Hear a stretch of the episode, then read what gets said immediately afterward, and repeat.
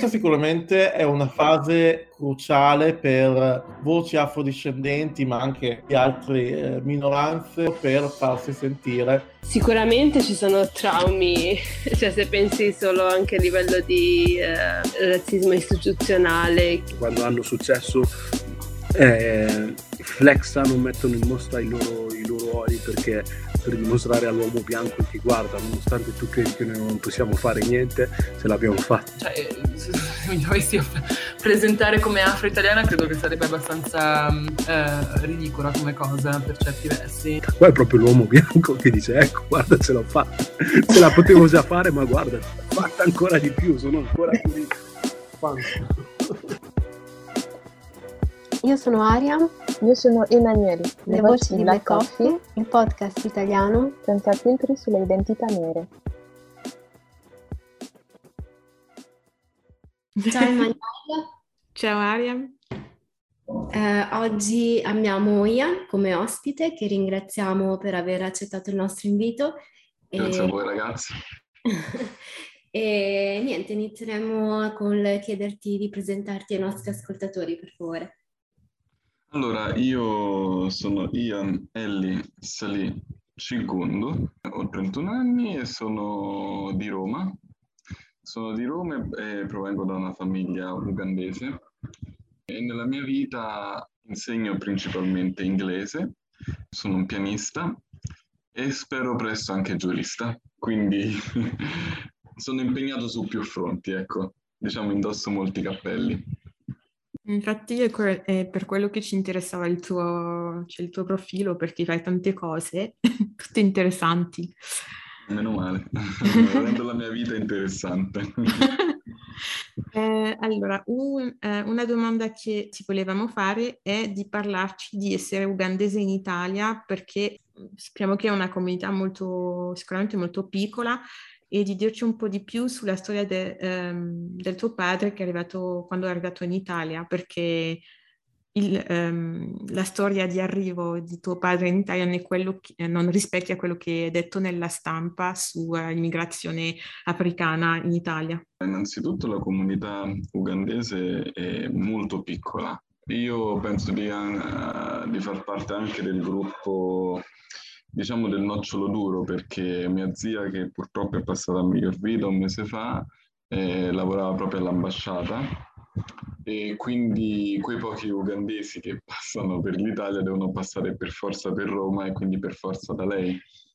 E, um, la comunità quindi si compone, io credo che non ci siano più di 100 persone massimo, cioè non credo che ci siano più di 200. Ho, conosciuto anche persone che, delle donne che peraltro hanno fatto famiglia qui in Italia con dei figli che sono venuti proprio, cioè quindi non sono persone nate e cresciute qui.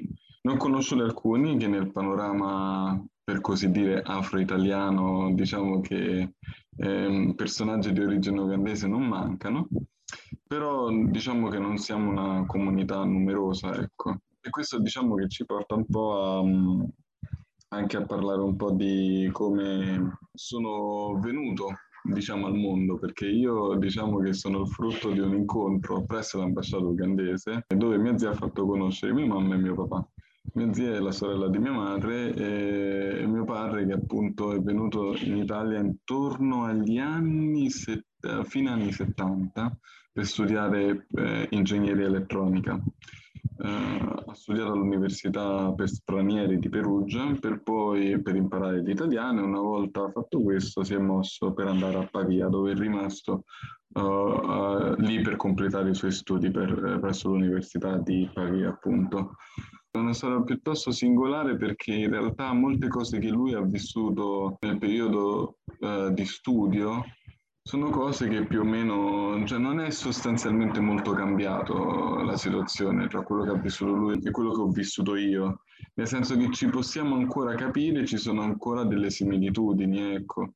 Eh, ovviamente alcune cose sono cambiate, però altre diciamo rimangono innanzitutto la chiusura, diciamo, mentale di vedere il paese in un, in un, solo modo, che soltanto adesso timidamente sta cambiando e magari è cambiato dal punto di vista digitale, perché eh, se noi accendiamo la televisione vediamo un tipo d'Italia. Se eh, accendiamo YouTube, Netflix, Spotify e le altre piattaforme di social networking, eh, vediamo assolutamente eh, un'Italia molto diversa. Eh, nella, nell'Italia che ha conosciuto mio padre, eh, che mh, c'era la televisione dominante, tant'è che lui ha imparato l'italiano guardando i film di Totò, chiama peraltro di guardare, o sentendo altri cantautori italiani come Guccini, come adesso non mi ricordo chi altro, che gli ricordano comunque i tempi della gioventù e la solitudine che ha, che ha fatto esperienza in gioventù perché era uno dei pochi africani ad essere venuto in Italia, peraltro venendo con una borsa di studio dove in, una, in un concorso che è stato fatto in tutta l'East Africa dove mi pare che ne abbiano presi tre o quattro, mio padre penso che sia risultato terzo o secondo, quindi insomma anche una bella responsabilità. Anzi la dice lunga anche sulla preparazione di queste persone e chi mandavano e soprattutto persone che sono state mandate fuori che poi non sono più ritornate indietro. Però molto ecco non è cambiato, non è cambiato diciamo questo aspetto e c'è un aspetto nuovo ma che passa in sordina ecco nella società. Ecco, che preferisce ancora stare sui binari eh, vecchi, delle vecchie categorie dove purtroppo noi siamo impantanati, per noi intendo tutti noi persone discendenti da africani o uh, provenienti da famiglie africane, perché anche discendenti sembra quasi creare una distanza. Io sono orgoglioso della mia famiglia, della storia della mia famiglia e, um, e, non, e non, è un vanto, è un punto di partenza il mio, cioè non lo dico per rivendicare. Uh, chissà quale africanità o un modo per pavoneggiarmi. La mia famiglia è il mio punto di partenza e su quale, su quale si poggiano le mie basi. E quindi eh, è ovvio che ne sia fiero, ne riconosco anche le mancanze, le debolezze, ma ne riconosco i punti di forza, la dignità eh, e il fatto che io sono l'anello successivo, quindi non si può ovviamente provare ad amare un albero senza amarne le radici o curarne, quindi ecco. E sostanzialmente comunque questa è diciamo la storia di mio papà che è venuto, ha studiato, si è laureato in Italia, è diventato ingegnere, tant'è che quando cercava lavoro molte persone lo guardavano dicendo ah ma tu fai l'operaio, il manovale, no no io sono un ingegnere, quindi mio padre che è stato aiutato e supportato anche da una famiglia italiana bresciana, se non ricordo male, quindi anche per dire che non è che è tutto brutto, però diciamo che il problema non sono gli individui, ma è la collettività o come alcune cose vengono elaborate collettivamente. Quindi credo che questo sia uno dei problemi che quando si parlano degli africani, dei, eh, eh, delle loro famiglie, dei loro figli, ehm, che c'è sempre questa discrepanza o questo offuscamento, anzi è meglio, tra quello che eh, tra le percezioni e l'esperienza del singolo e la rappresentazione collettiva. Ed è quello su cui purtroppo c'è ancora molto da fare. Io volevo aggiungere una cosa sulla storia di tuo, di tuo padre quando hai detto che eh, tra, la tua storia, eh, tra la tua storia e quella di tuo padre eh, molto poco è cambiato e voglio confermare anche questa cosa perché quando stavo studiando all'Università um, eh, di, di Bologna, Scienze Politiche, ho conosciuto un ragazzo eh, come me camerunense, solo che io ho il passaporto francese e lui ha il passaporto eh, camerunense e quando lui mi ha raccontato come è finito a studiare in Italia è una storia tipo era il primo, eh, il, praticamente il studente con i voti più alti di tutto il paese per poter partire e l'Italia non era nemmeno la destinazione che voleva. Mi dispiace per questo ragazzo, eh, dalla sì, scala alla fornace. Ma questo sono de... allora perché, perché uh, è finito in Italia semplicemente per uh, una cosa di uh, una cosa, un problema di visto ed era del lato camerunense più, più che de... del lato diciamo francese o belga perché sono molto lenti qui e quindi gli hanno fatto perdere quasi un anno di studio e quando è potuto avere il, um, il, il visto eh, la, sua, eh, la, la, la sua ultima scelta era un'università in Italia e si è ritrovata a dover imparare l'italiano eh, in fretta per poter venire a studiare.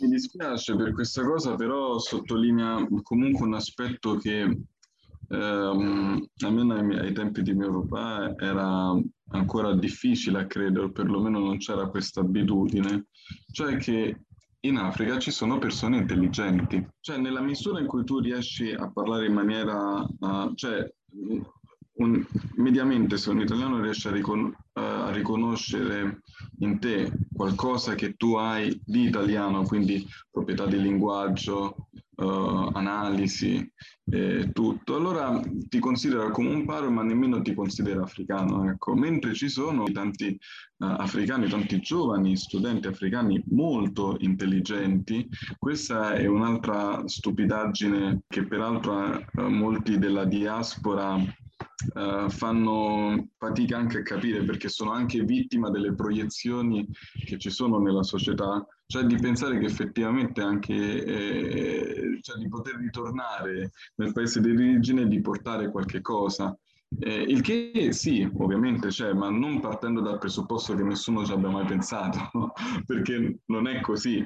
Anzi, uno deve vedere eh, quei paesi innanzitutto che hanno, hanno subito dei processi di forte imperialismo e colonialismo che ovviamente è difficile uscirne fuori, con, anzi forse soltanto adesso si comincia, in questa generazione cominciamo magari a vederne una dipartita da questo uh, passato e dalle difficoltà che ha inflitto al continente. Cioè, ci sono delle perversioni che ci sono comunque nelle società africane che tengono giù molto potenziale, però questo non significa che le persone singolarmente siano degli idioti. E questo, ok, lo pensano alcuni della diaspora, però è quello che generalmente, ad esempio, in Italia si pensa, tant'è che diventa popolare dire cose del tipo aiutiamoli a casa loro, oppure, vabbè, ma tu non sei come loro. Ecco, queste sono le cose che eh, vengono dette che a me sinceramente danno fastidio e, mh, mm, perché non c'è cosa peggiore che sottovalutare chi hai di fronte. Ecco. E mi dispiace per questa persona che tu hai conosciuto, che rappresenta peraltro la difficoltà di molti africani quando vengono qui a studiare. Eh, innanzitutto, beh, in Italia non c'è proprio l'incentivo, ma nemmeno per chi sta dentro um, a fare di meglio. E non è un discorso meritocratico, in Italia non è utile sapere qualche cosa, uh, perché se no ci sarebbero molte persone ricche de- di quello che sanno. Uh, pur, um, anzi è un paradosso perché mediamente, che ne so, paragonato agli americani, buona parte degli italiani non è così malamente istruita, però uh, il problema è che non è un paese che premia chi studia, anzi chi lo studio viene quasi visto a volte come non come un lavoro, perché è fatica, non è una cosa da poco. E quindi vedere delle persone come eh, appunto africani che si impegnano e tutto, e, e con l'immagine che hanno de, degli africani che ovviamente è sempre di comodo, uh, cioè quelli che vengono a Lampedusa, uh, ovviamente vittima dei processi a cui l'Italia e i suoi partner hanno condannato questi eh, poveri disgraziati in Libia bombardandola, smembrando un paese che era eh, prima eh, un paese prospero, cioè non era un paese povero. Ecco. Quindi eh, vedere delle persone che scappano da lì, che poi vengono da ogni nazione, eh, riversarsi sul Mediterraneo e poi sbarcare a Lampedusa, è un modo per eh, svilire ehm, chi non può difendersi e soprattutto alimentare un ego che si alimenta sulla menzogna perché, e, e sulla prevaricazione, perché non c'è nulla di bello e non c'è nulla di onorevole nel sentirsi superiori a persone che sono state messe giù quindi, e, che non posso, e che non hanno uh, alcuna difesa. e che vengono poi sfruttati allegramente. Quindi cioè, è chiaro che quindi questa persona che tu mi hai parlato eh, è stata pure tenuta fermo un anno e nessuno ha voluto fare niente perché generalmente nell'esperienza comune questo è quello che succede. Se sei, se hai origine africana ancora di più hanno difficoltà gli americani, ma per loro qualcuno si sbriga. Per gli africani niente. Sì, io concordo su tutto il tuo discorso sul um, fatto che la gente non si renda conto um, delle difficoltà degli africani che arrivano um, sia in Italia che in Europa in generale eh, per studiare, cioè quanto devono fare per arrivare già a studiare e poi magari ad avere un lavoro per tornare a questo, uh, questo ragazzo Ehm, come ho detto prima, lui era il primo a livello nazionale in Camerun, eh, però quando tu conti che lui ha dovuto imparare la lingua, entrare in un sistema universitario completamente diverso dal suo, e perché non si parla mai del fatto che le università in, in Africa sono anche, um, sono anche bene, eh, però eh, il sistema di istruzione è molto diverso da quello magari europeo e italiano in questo caso e quindi quando tu arrivi lì eh, sei già spaesato per la lingua, le abitudini, le persone, ma sei ancora più spaesato nello, mm, in quello che sei venuto a fare, cioè studiare perché non è un sistema a cui sei abituato, quindi anche i voti non sono quelli più... Um, non sono più alti come erano eh, nel tuo paese di origine e questo anche um, è una difficoltà in più perché se i voti non sono alti in un certo modo, eh, la borsa di studio che è già poca, che ti danno nel paese di origine, eh, ti viene tolta. No, certo. E questi purtroppo sono anche le... Mh, forse anche una discriminazione nella valutazione dei voti, nel riconoscimento dei voti. Eh, la cosa curiosa che ho letto mm, in realtà prima del Covid, prima della pandemia, principalmente in East Africa e parte del uh, Nord Africa e del, del Sud Africa, molti studenti africani andavano nelle università cinesi. Ovviamente quelle, eh, i paesi francofoni, la principale destinazione era la Francia e questo però da una parte ero contento perché segnalano comunque una, un cambiamento, cioè nel senso che ormai l'Europa non è che sta più al centro di, cioè non è il centro in cui per potersi, cioè un essere umano deve andare per potersi in qualche modo realizzare, ecco. E, e questo sarebbe ottimo in qualche modo ripeterlo anche per gli italiani, eh, per tutti gli studenti italiani, Uh, cioè di andare a uscire perché comunque il paese è provinciale, ha bisogno di novità e noi continuiamo a, ad andare avanti con vecchie categorie che ormai non rappresentano più la realtà in cui viviamo. E poi facendo parte di un paese dove, che ha quasi rinunciato a usare l'italiano per descrivere tutti i problemi del XXI secolo. Infatti vediamo cose come, cioè sempre molto inglese, sempre molto usato a sproposito poi. Ehm, e quindi insomma penso che il mondo sia cambiato, però questo paese eh, sta sempre ingabbiato in un... cioè è paradossale come il 1950 sia più vicino del 2050 si guarda al passato come se fosse accaduto ieri, no? Quindi questa è la cosa che più mi sorprende, ecco. E si guardano gli africani come se fossero usciti ieri dalla, dall'imperialismo e dalla colonizzazione, come se ci fosse sempre uno stato di guerra permanente, il che non è vero, Anzi, penso che siano stati molti più paesi occidentali in guerra di quanto non lo siano stati molti paesi africani, o perlomeno abbiano fatto molte più vittime. E il caso recente in questi giorni dell'Afghanistan la dice lunga. E quindi sì, noi siamo questo. In questo forse tra me e mio padre alcune cose sono cambiate, altre no. Confido che cambino nei prossimi anni però è un processo, diciamo, lungo. Eh, parlando di cambiamento, sì, c'è una cosa che eh, è radicalmente cambiata, almeno da quello che ho notato io quando stavo in Italia, quando sono arrivata nel 2009, è l'attivismo. E, ehm, eh, se potessi darci eh, la tua visione dell'attivismo, diciamo, antirazzista italiano. È un discorso lungo, anche perché abbiamo abbastanza tempo, e cercherò di essere conciso. Ehm, io eh, parlo ovviamente come una persona che in un certo senso è stata attivista, ma che non si ritiene proprio attivista, perché questo credo che sia un termine che è stato usato anche per, in un certo senso, dare un nome eh, o una, una pseudo professione a delle persone che per carità hanno fatto dei um, lavori socialmente utili, almeno per le persone che intendevano rappresentare, ma che poi in qualche modo, come dire, parto dal, dalle origini. Allora, io nel 2000 e, e nel 2006-7, non mi ricordo bene, il tempo vola, sono entrato a Rete G2 Seconda Generazione, che è stata un'associazione che ha promosso molto la riforma della legge sulla cittadinanza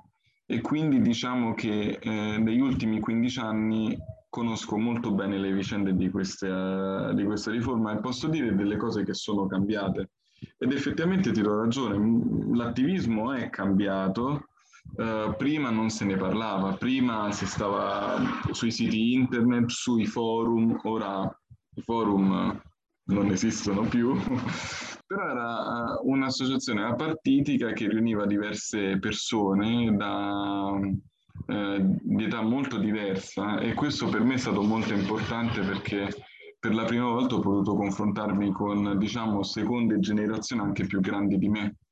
Quindi diciamo che le cose che io vivevo non le vivevo più come una cosa che accadevano solo a me, ma potevo anche basarmi sull'esperienza di chi in qualche modo mi ha eh, preceduto. Diciamo che questo, quello che abbiamo fatto, credo che abbia, abbia fatto da base per tutta una serie di cose che sono venute dopo.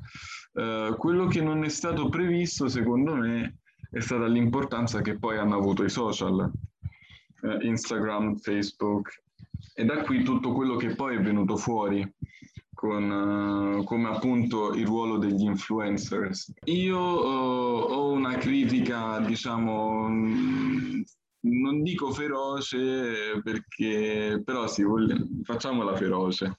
Perché diciamo che ci sono persone, non mi, eh, non credo, cioè non mi limito soltanto ovviamente nell'ambito afro-italiano, che ehm, praticamente vivono della loro immagine riflessa cioè non c'è più l'identità, eh, tutto quello che ci ruota, eh, ruota intorno, ma è gente che eh, svolge tutto quanto, cioè ha un rapporto non con la propria identità, ma, ma con la propria immagine. E questo è un danno, è un danno perché ci sono persone che effettivamente usano certe questioni come modo per ampliare i loro affari. Questo ovviamente dal punto di vista della lotta politica eh, ovviamente non aiuta perché innanzitutto molto si svolge sulle piazze e molto si svolge anche in qualche modo educando eh, anche le persone che ti ascoltano ed educare non in senso chi sta sopra deve comandare chi sta sotto, no?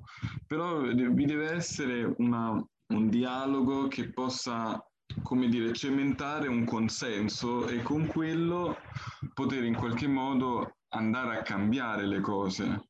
Eh, questi influencer non fanno questo, cioè usano, uh, ne ho sentiti tanti che parlano di cose senza saperle. Le, la cosa che riescono ad ottenere è la diffusione di certe questioni, però non riescono a darne profondità, anzi le banalizzano. Lo Iossoli non è una, ad esempio non esiste, cioè, onestamente, lo Iossoli è un termine, cioè come diritto di suolo, è anche fuorviante, quello che si mira è mettere ulteriori requisiti per la concessione della legge della cittadinanza, tutto qui eh, questo il nocciolo, perché, perché se no poi si dà a, a, chi è contro modo di poter sfruttare questa cosa. Quelli, de, ad esempio, quelli della Lega o molti del centrodestra, anche di Fratelli d'Italia, hanno, hanno usato molto oh, cose del tipo noi concediamo già molte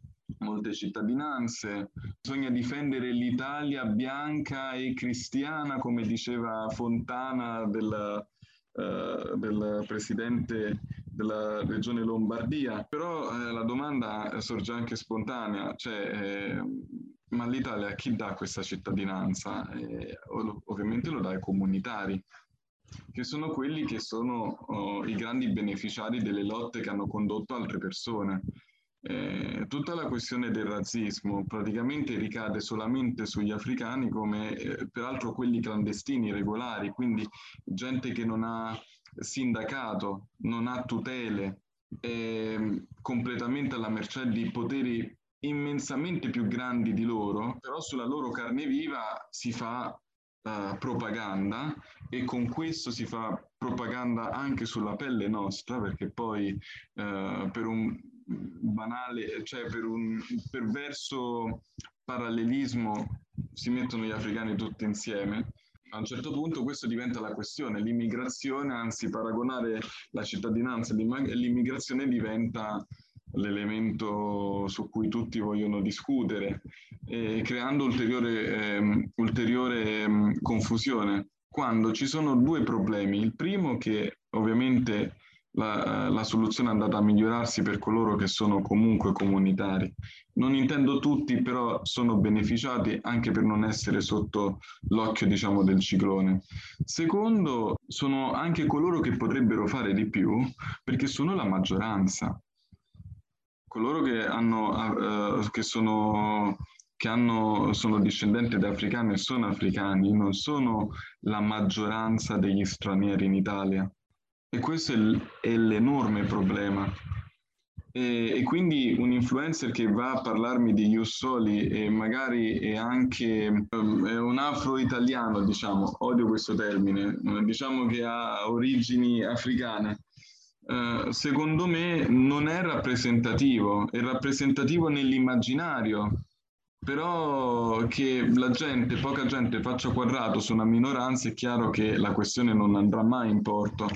Bisognerebbe chiedere, che ne so, anche alla ginnasta, la Ferrari, che peraltro lei ha origini bulgare, però non viene detto questo. Non viene detto, ad esempio, di Jacobs, che è il velocista, eh, si sono dette tante cose, eh, però lui comunque è italiano. Che cosa c'entra la questione dello Jussoli? Però si tende a mettere questioni, a, a fare molta confusione perché poi eh, tutto questo fa comodo, fa comodo a chi è un influencer perché ha comunque sempre un bacino su cui poter mettere le mani, perché que, qualsiasi cosa si dica i giornali comunque la ripetono e poi eh, legittima sempre l'immagine dell'africano disgraziato, senza mai andare a vedere la realtà delle persone che sono nate o cresciute o che hanno studiato in Italia e che hanno meno di 40 anni. Questo non si vuole andare a vedere, che hanno origine ovviamente africana. Poi per tutti gli altri io in realtà ho sempre avuto delle denunce, cioè le comunità più grandi e anche più ricche che ci sono in Italia, parlo degli albanesi, dei rumeni, dei cinesi, non è che si siano sempre molto spesi a parlare bene o a difendere ogni qualvolta ci fosse episodi di razzismo nei confronti di tutti gli stranieri, perché poi questa legge fa comodo a tutte le persone che vogliono apportare un miglioramento in Italia. Se qualcuno, un americano, uh, un cinese, un ugandese, un camerunese vuole venire in Italia, vuole far famiglia, eh, ci devono essere delle leggi giuste che possano in qualche modo tutelare eh, i, i, suoi discendenti. Cioè, e l'Italia ha tutto l'interesse che le persone che nascono o crescono si educano sul suo territorio, che fanno parte dell'Italia, che sono italiani perché cioè, bisogna farsi rappresentare da chi in qualche modo, da chi in qualche modo ha istruito ed è portatore di un'eccezionalità quello è subito, dove, cioè le persone, cioè, è questo il ragionamento che deve passare. Invece passa sempre, diciamo, l'idea della concessione, l'idea non si preme mai a sufficienza su come i discendenti di italiani di seconda e terza generazione sfruttino questa legge per diventare in maniera veloce, celere italiana, cittadini italiani senza sapere assolutamente nulla di italiano. Ecco, queste sono le cose su cui bisognerebbe far fronte e che nessun influencer ovviamente dice, ma per il semplice fatto che usano ovviamente i loro mezzi per ampliare i loro affari. Nel momento in cui il gioco si fa duro, non sono rappresentativi e non è mh, mm, e, e, il mondo poi non si cambia attraverso purtroppo delle, delle dirette su Instagram. Questo è, è, l'altra cosa che occorre dire. Noi siamo tutti dei leoni che non siamo più abituati a mangiare carne e abbiamo dei denti deboli. Cioè, questo è. Bisogna andare a veramente a scuotere le persone e non è quello certamente il modo. Ovviamente cioè, questa cosa degli influencer ha anche un altro problema che secondo me è anche geografico, ossia che c'è una forte trazione meneghina di tutto questo. Non che questo sia un male se ci fossero altre voci sparse per l'Italia. Invece eh, allora, c'è innanzitutto una, un troppo attivismo, ma non attivismo in senso politico, però di partecipazione, il che è anche una cosa buona per carità di persone che hanno origine africana e tutto, però non si possono vedere soltanto loro. Cioè, quel, eh, perché uno diamo un'immagine sbagliata perché siamo già una minoranza, diamo già l'idea di essere tanti, invece nei numeri siamo molto pochi. E questa cosa si deve riflettere perché se no poi la legge per la concessione della cittadinanza passa come sta passando, diamo la cittadinanza agli africani. Cioè questo è... Quando poi la realtà è che nemmeno gli africani la stanno prendendo. Quindi, ehm, però qualcuno in qualche modo eh, deve dire, cioè questo è il segreto di Pulcinella, io sono per normalizzare e soprattutto per portare tutti sotto questa riforma beneficia tutti, non è una riforma, come dire, di parte o per gli stranieri o per gli africani come viene passata. E soprattutto chi parla non deve in qualche modo anche ehm, sovrapporre la, la concessione di diritti sociali e politici alle questioni dell'immigrazione che sono tutt'altra cosa, anche perché là c'entra pure la geopolitica, perché se non vuoi avere delle persone clandestine che arrivano in Italia, semplicemente non andare a rompere le scatole in altri paesi, cioè questo è di base.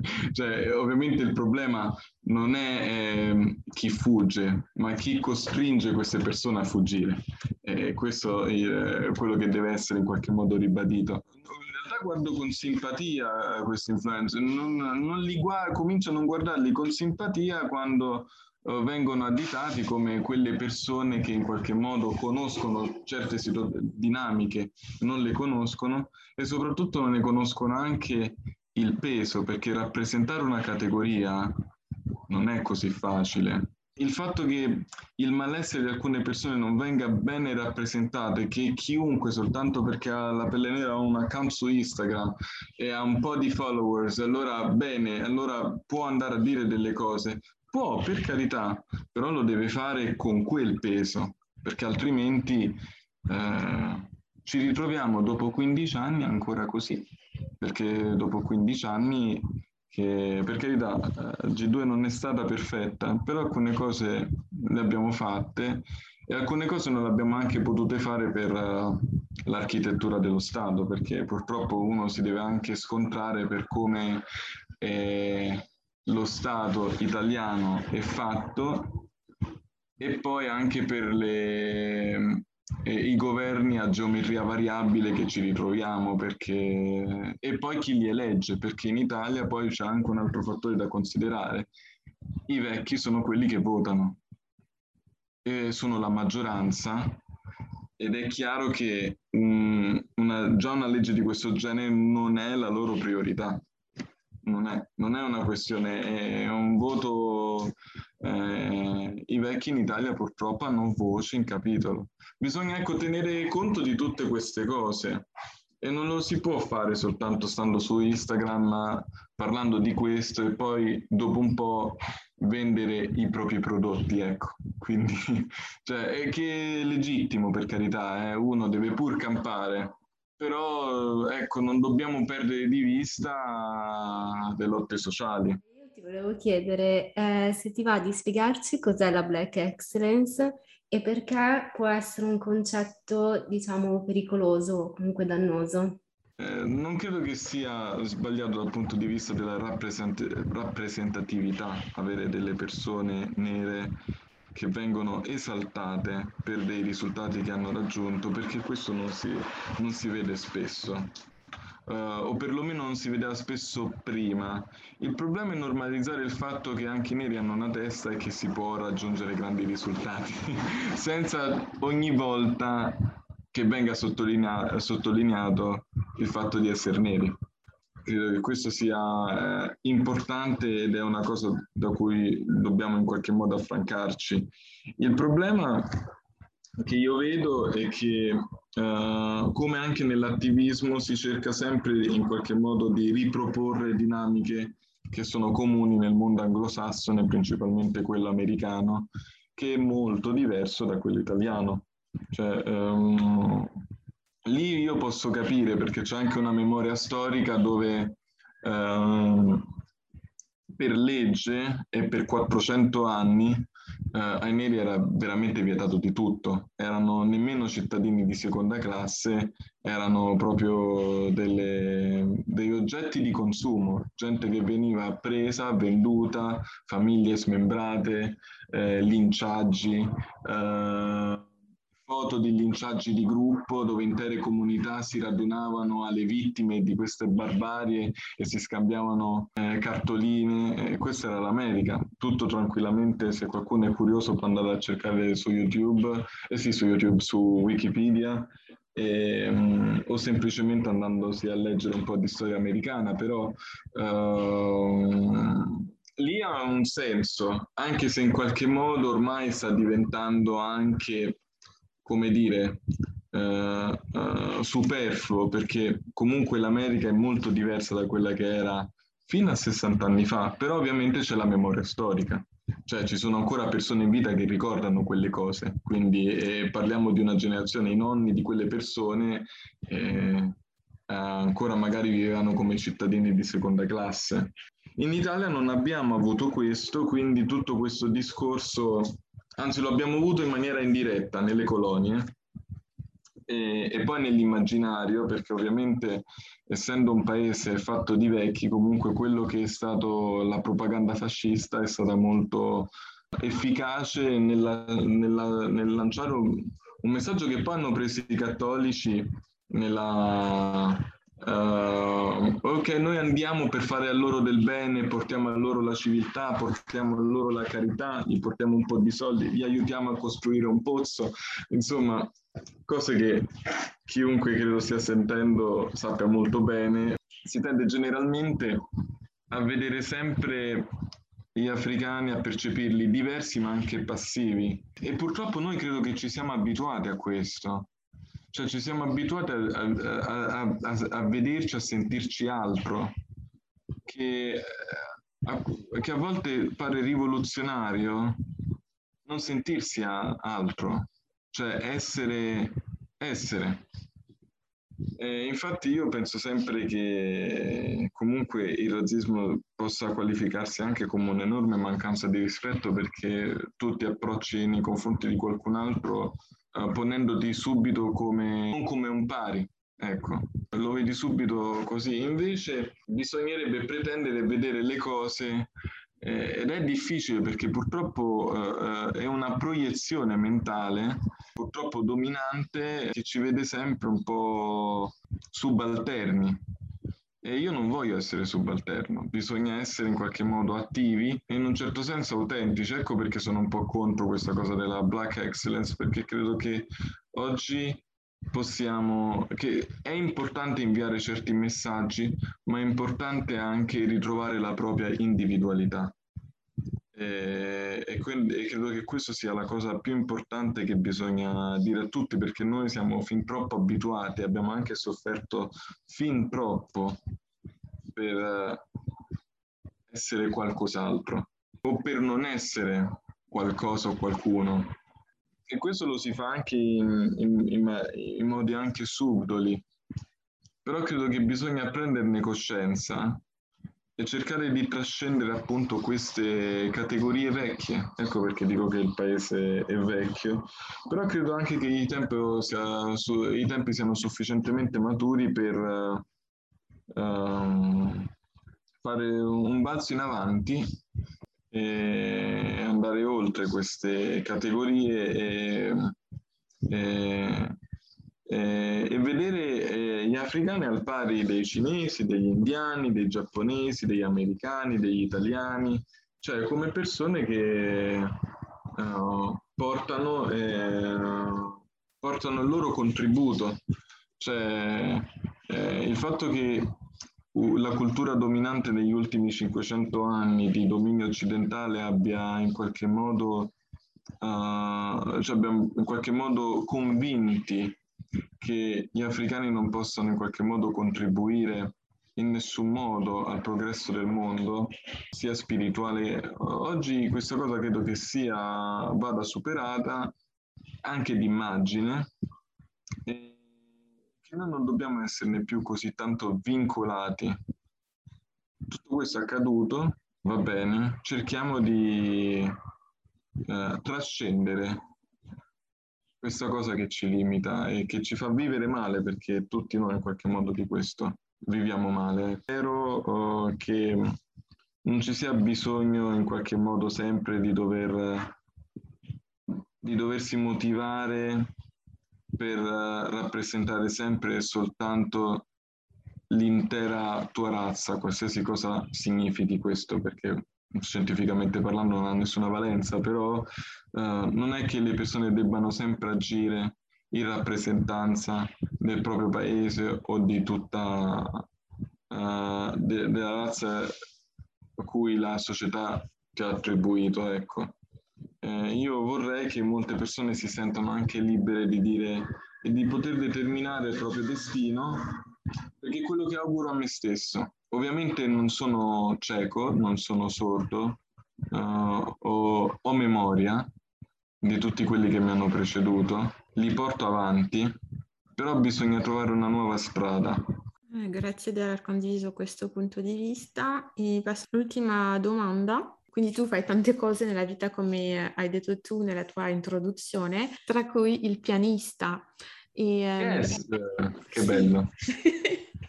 E quindi vorrei che tu ci parlassi un po' eh, del mondo del, della musica e del suo classismo attraverso la tua esperienza. La musica è per me una grande consolazione ed è una grande amica. È bello perché poi è un linguaggio universale, nel senso che tutti gli uomini sulla terra di ogni generazione hanno colto il ritmo nelle cose, perché nella natura c'è il ritmo e c'è anche immensa bellezza. Quindi la musica è una di quelle cose che eh, riesce in qualche modo a comunicare eh, tu con la musica riesci a comunicare delle cose che in qualche modo non necessitano di spiegazione, che si rivelano, ecco mi piace proprio questa parola, che si rivelano e che chi ti ascolta capisce, se ascolta ovviamente, non se dorme. Io la musica ovviamente non la concepisco secondo so- solo e soltanto secondo la tradizione occidentale, io adoro Bach, adoro Mozart, Be- Beethoven un po' meno, diciamo che sto finendo una sua ultima sonata, però uh, diciamo, mm, però Sostakovic, uh, uh, Prokofiev, chi altro, Schubert, Kasputin, fantastico, lui che ha fatto jazz pur non facendo jazz, cioè essendo venuto fuori dalla cultura americana che hanno vissuto gli afroamericani dal 1600 fino agli inizi del Novecento, cioè quindi quella natura oppressiva dal punto anche di vista legale da cui sono nati i spirituals e tutte altre cose, questo compositore ha fatto, russo, ha fatto delle cose veramente meravigliose. Anzi sono tutte cose che mi hanno rafforzato, cavolo, cioè la musica è proprio universale, specialmente anche vedendo quello che hanno fatto i cinesi, hanno degli ottimi pianisti e delle ottime scuole di musica, degli ottimi musicisti, hanno rielaborato la loro tradizione in base occident- occidentale, però riprendendo i loro strumenti, è una cosa fantastica che io spero avvenga anche in Africa e qualcosa succede in qualche paese africano. E, um, quindi diciamo che per me la musica è tutto, tutto ciò che è bello e piacevole all'orecchio. Però concentriamoci in effetti alla domanda se specificatamente per l'Italia il mondo classico, cosiddetto classico, è un, è un, mondo, uno di vecchi, è un mondo molto borghese. In, in, Italia specialmente diciamo che c'è, innanzitutto già nell'educazione fa, eh, studiano musica, chi se lo può permettere, perché uno è costoso.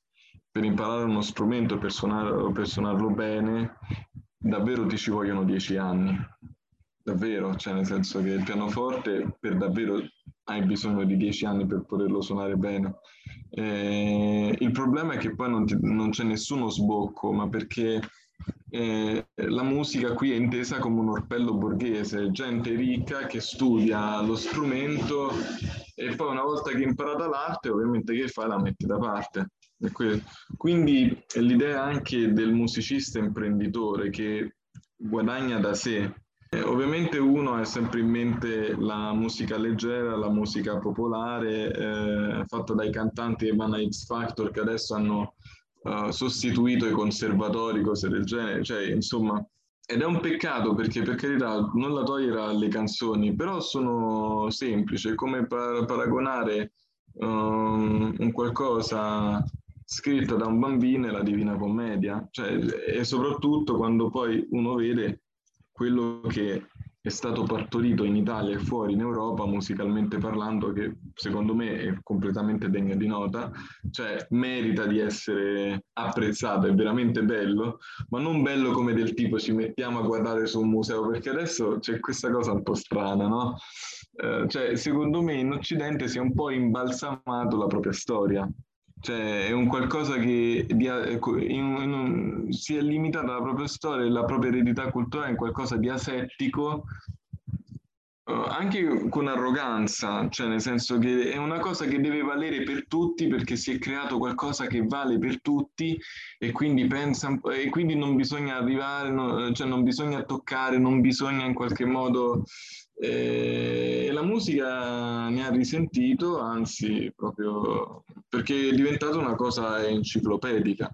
Quando in realtà, che ne so, se tu vai a leggere già la storia di Chopin, Chopin era una perfetta seconda generazione, anzi si può ritenere quasi un rifugiato. È scappato dalla Polonia quando stavano a fare la rivoluzione, o almeno poco prima che iniziasse, è andato a studiare, a, a fare fortuna in, in, a Parigi, gli mancava la madrepatria, ha, ha scritto tante mazurche, cose che sono de, da, delle danze eh, polacche, cioè più, cioè, eh, come puoi non rivederti in un personaggio del genere?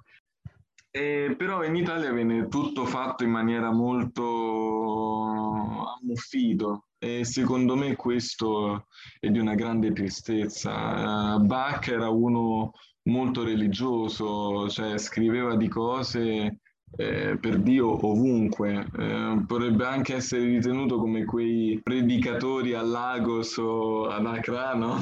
che, ma tutto questo eh, per umanizzare un po' le persone. Invece purtroppo la musica sempre classica borghese eh, ci sono poche seconde generazioni o poche stranieri, gli unici stranieri che vogliono sono i cinesi, ma perché ovviamente i cinesi che arrivano nei conservatori in Italia, uno sono sfruttati e spremuti perché pagano, e poi anche perché eh, ovviamente quelli che vengono dalla Cina sono quelli che non sono entrati nei conservatori cinesi o nelle scuole cinesi quindi invece di andare in una, in una, scuola di seconda classe, quelli che se lo possono permettere, le famiglie che se lo possono permettere, pagano i figli per andare a studiare in Italia, che tanto non gli costa niente e ovviamente non c'è proprio nemmeno l'incentivo in qualche modo a distruire bene queste persone. Quello è già un altro peccato, però di persone nate e cresciute in Italia se ne vedranno pochissime. Chi proviene da una famiglia straniera ovviamente non ha i soldi e neppure ha il tempo di premere i figli per andare a, a premere su qualcosa che neppure gli italiani amano renumerare. Questo è l'altro problema.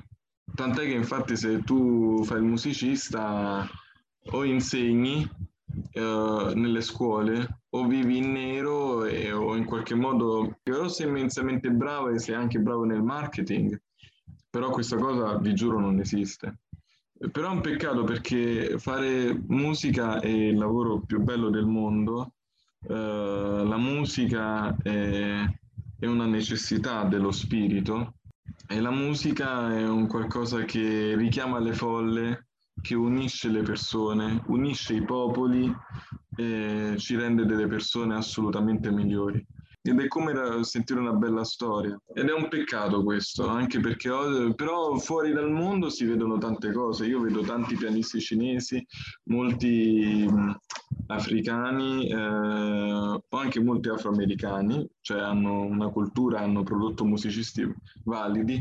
Quello che io non sopporto è che ovviamente essendo di origine ugandese, ovviamente molti pensano che io faccia jazz, il che è vero, ma non è solo quello, perché ovviamente ho studiato anche altro, cioè nel senso che non è che non faccia Bach o tutti uh, Mozart, Beethoven, Scarlatti e così via. Però diciamo che c'è sempre questa cosa purtroppo fatta da gente ricca e soprattutto in Italia non si vuole bene alla musica. Purtroppo non si vuole bene alla musica e persone più qualificate di me purtroppo ne sono anche testimoni ed è una vergogna, ed è una vergogna ed è una tristezza perché merita di più. È un peccato che non ci siano tante persone di seconda generazione lì dentro, perché è una cosa bella, è una cosa bella che va tra- imparata, tramandata e, e, e goduta, perché è figo. Il concerto in sol minore di Bach è una figata nel 1052. Se qualcuno mi ascolta, se lo vado a sentire col, col capisce, è una figata assurda. Cioè, senso, però, mm, insomma, ho trovato molte, eh, molta ipocrisia e soprattutto nessuna voglia di cambiare. Per trovare eh, gli elementi di un'orchestra a Berlino eh, o l'orchestra di Berlino, quelli fanno le audizioni bendati e sentono le persone. E in base a quello che hanno sentito danno un voto, non vedo nemmeno in faccia, questo per, proprio per favorire la diversità nelle orchestre e nell'organico. In Italia non so dove si faccia una cosa del genere, anzi, noi, ehm, a parte che purtroppo non c'è anche il, la materia prima, però eh, l'educazione purtroppo non si fonda nel creare musicisti, cioè di gente che vada poi fuori dalle scuole o esca dalle accademie e si metta a suonare per la gente. Purtroppo a volte si mette proprio totalmente, mette il diploma da parte e si mette a fare altro, ma proprio perché purtroppo la musica è un vezzo borghese. Ok. Eh, ti ringrazio per, averci, eh, per aver risposto a questa, a questa, domanda e spero che uh, apra la mente a chi pensa che fare musica uh, in generale, ma anche musica classica, sia così, eh, eh non sia una questione di classe. Assolutamente no, assolutamente no. quindi ti ringraziamo. Ehm, Grazie a voi. Grazie Ian. Grazie per aver ascoltato questo episodio di Black Coffee. Vi ricordiamo che tutti gli episodi li potete trovare su Podbean, Spotify e tutte le piattaforme in cui ascoltate i vostri podcast preferiti. Ci trovate anche su Instagram come Black Coffee-PDC, dove potrete seguire i contenuti che vi proponiamo ogni settimana, ma soprattutto dove ci potete mandare i vostri pensieri, commenti e storie che volete condividere. E se preferite potrete contattarci via mail all'indirizzo blackcoffeepdc.gmail.com e vi aspettiamo per il prossimo caffè.